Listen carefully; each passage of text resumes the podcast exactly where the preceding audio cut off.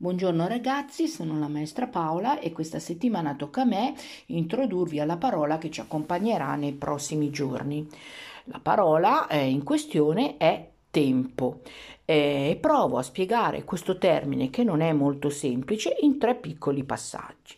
Il primo è questo. Il tempo è una delle categorie che ci definiscono. Cosa vuol dire questa frase? Vuol dire che noi ci eh, spieghiamo e sappiamo chi siamo grazie anche al tempo in cui siamo collocati. L'altra grande categoria è lo spazio, per cui se io devo pensare a me, devo pensarmi in uno spazio che come in, penso sia per tutti voi in questo momento è Milano in, nella propria casa e in un tempo, l'anno 2020. Quindi il tempo definisce quanti anni ho io, ma quanti anni avete voi e quanti anni hanno le persone che stanno abitando questo tempo qua. Siamo tutti cittadini del 2020. Pensate a come sarebbe diverso se noi non fossimo eh, nati in questo periodo, ma fossimo ad esempio delle persone nate all'epoca della preistoria. Probabilmente ci immagineremmo chiusi in una caverna, intorno, intenti a accendere un fuoco o a dipingere gli animali che vediamo scorazzare al di fuori del nostro posto sicuro sulle pareti della nostra caverna stessa. Oppure come sarebbe diversa la nostra vita se ci pensassimo come cortigiani di una corte reale, tra principi, principesse, nelle, nelle mh, grandi aule spaziose luminose e mm, finemente decorate, preziosamente decorate eh, di un castello. O ancora, in un'altra maniera, se ci pensassimo nel futuro, magari eh, svolazzanti da un pianeta all'altro con eh, astronavi super veloci eh, che ci fanno scoprire le meraviglie dell'universo eh, in, in, un, in, un, nanosecondo, in un tempo velocissimo. Quindi il tempo è una categoria, in questo caso, davvero molto importante che ci definisce.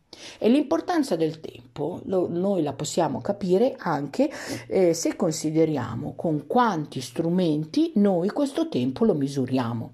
Pensate ad esempio a tutti i vari tipi di orologi che l'uomo ha creato, quello da taschino, quello da polso, quello che si tiene in casa appesa alle pareti, la pendola con l'uccellino che esce fuori per segnare il cambio delle ore, oppure il, cal- il, ehm, il campanile che suona quando eh, eh, con i suoi rintocchi allo scoccare di ogni mezz'ora o di ogni ora, oppure ancora le meridiane che pro- eh, misurano il tempo tempo eh, in base all'ombra che un'asta di ferro eh, produce eh, una volta che è colpito dal sole, alle clessidre.